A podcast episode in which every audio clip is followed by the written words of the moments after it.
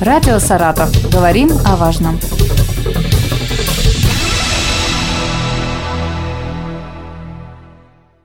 У микрофона Юлия Маслова. Здравствуйте. 22 декабря все энергетическое сообщество России отмечает День энергетика. Это профессиональный праздник работников промышленности, охватывающий выработку, передачу и потребление электрической и тепловой энергии. Оно берет свое начало с далекого 1920 года, когда был принят известный план Гойл-Энерго. Сегодня об энергетическом комплексе поговорим с Михаилом Николаевичем Таргашиным, заместителем председателя правительства Саратовской области, министром промышленности и энергетики региона. Здравствуйте. Добрый Добрый день.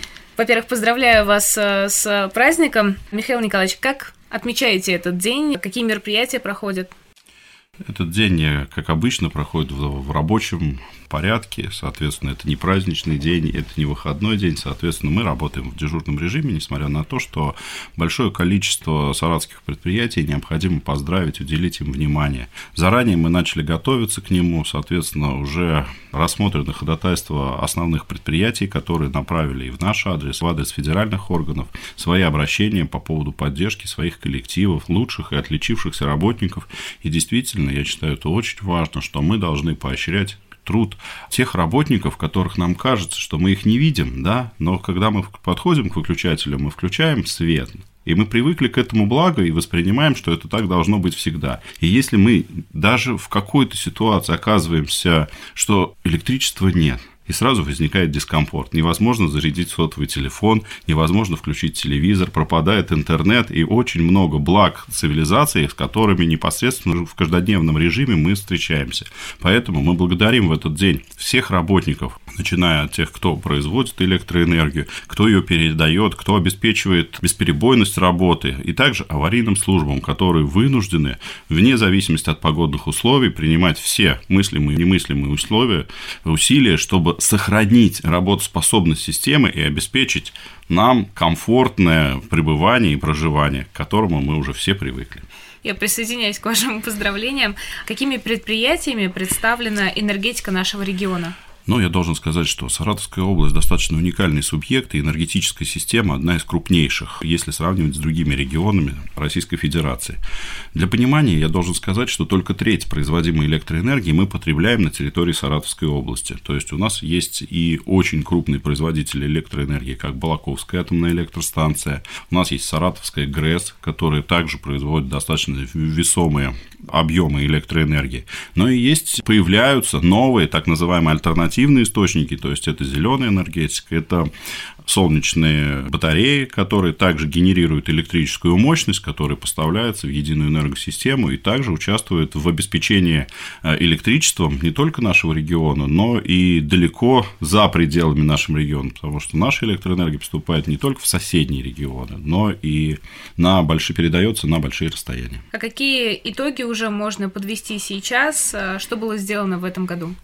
Ну, во-первых, итоги. Самый главный итог – это стабильность работы энергосистемы, которая работает, она показала свою результативность. В целом, выработка электроэнергии сохранилась на уровне прошлого года.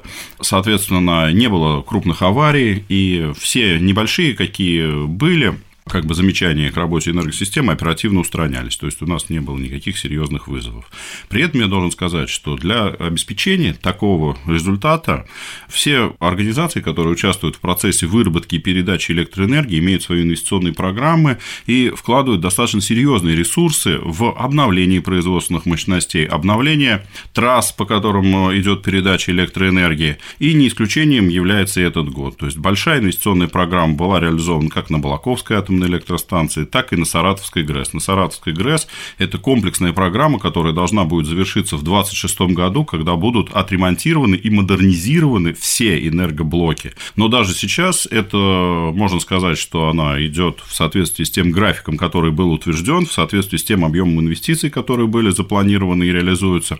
И, соответственно, нам это даст прибавку приблизительно на 10% мощности, фактически повысится коэффициент полезного действия энерго энергоагрегатов, которые в настоящее время проходят модернизацию. Вы сказали, что работа была стабильной, но все же были какие-то трудности, связанные с э, санкциями? Ну, с санкциями. Во-первых, энергосистема давно уже имеет э, достаточное количество российских поставщиков, и в большинстве случаев основные элементы энергосистемы, они есть и были российского производства.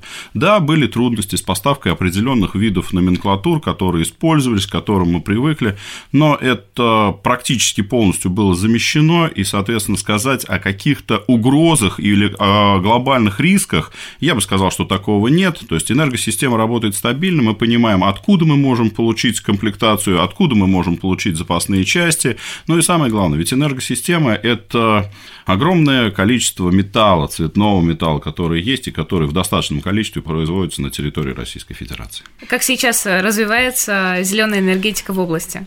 Да, действительно, я уже упомянул, что есть, э, пока, конечно, это не в тех объемах, мы их не можем сравнить с теми традиционными, так скажем так, источниками электроэнергии, но все равно это работа, которая развивается, которая движется, и в настоящее время уже построены несколько солнечных электростанций, пусть и небольшой мощности, по 15-20 мегаватт, но все равно это дополнительные источники, и это одно из перспективных направлений, которые мы поддерживаем, оно поддерживается со стороны Российской Федерации, то есть и на федеральном федеральном уровне выделяются определенные меры государственной поддержки на внедрение так называемых альтернативных или использование возобновляемых источников энергии. Саратовская область также не стоит на месте, соответственно, и в рамках Питерского форума те соглашения, которые были подписаны, они реализуются.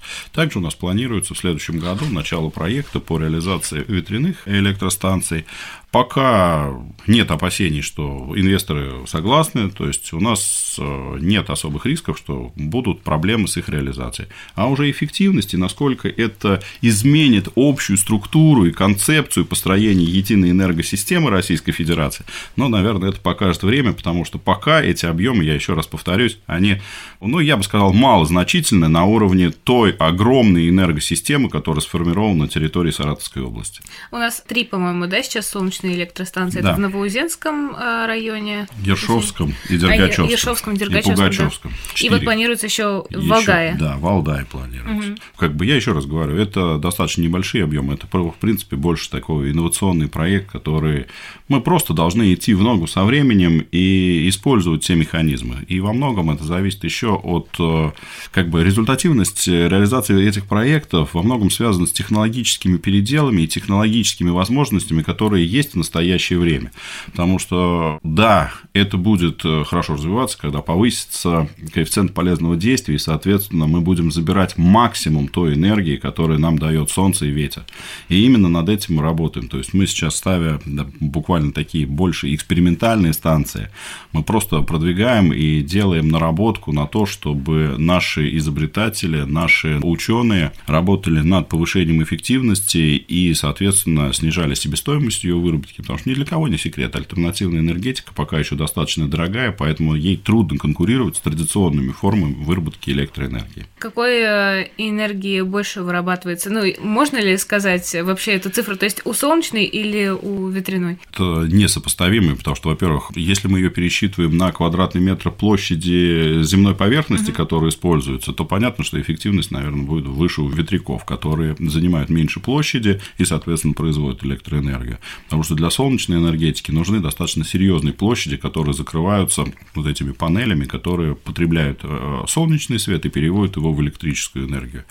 Соответственно, ну, достаточно, я не знаю, насколько это эффективно сравнивать э, подобные виды. Это разные виды энергетики, и они как бы все имеют место быть. И я думаю, что в обозримом будущем, с учетом развития науки и технологий, они будут достойной замены или хотя бы они будут э, существенно дополнять традиционные виды энергии, которыми мы в настоящее время сейчас пользуемся. Летом на Петербургском форуме было подписано соглашение о строительстве ветропарка. Уже есть какой-то план, когда начнется строительство? Да, есть. И э, есть э, инвестиционный проект, соответственно, есть план, поэтому единственное, что сейчас э, как бы идет корректировка этого плана с учетом, ну, о чем мы уже сегодня затронули эту тему, то есть это санкции, потому что в энергетических мощностях и ветрогенераторы в том числе используются использовались иностранные компоненты и элементы. В настоящее время идет корректировка проекта с учетом того, чтобы быть независимыми и чтобы это мы должны расшить те узкие места, которые будут способны остановить этот проект. Потому что в проект нужно заходить, быть уверенными в том, что мы все построим, и у нас полный будет набор элементов, необходимый и достаточный для комплексного завершения тех э, намеченных мероприятий и работ, которые стоят в этом плане. Какие перспективы на новый 2023 год? С точки зрения энергетики, я надеюсь, что у нас продолжится та же самая стабильность, о чем я сказал. Это будут и программы модернизации. Во многом, конечно, у нас зависит, опять же, на качество электроснабжения. И это та реконструкция, которая меняет и токопроводящую сеть, и энергопринимающие устройства, трансформаторные мощности. Вот вся совокупность этих факторов должна выполнять основную цель развития электроэнергетики. Это все-таки обеспечение стабильности и повышение качества, надежности поставки электроэнергии.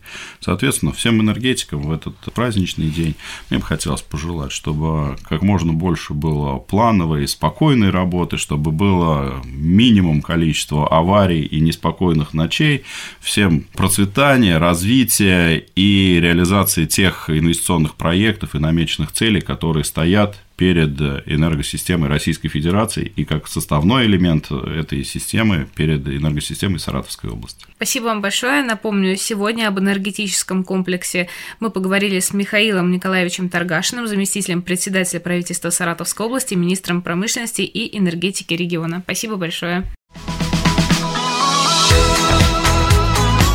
Радио «Саратов». Говорим о важном.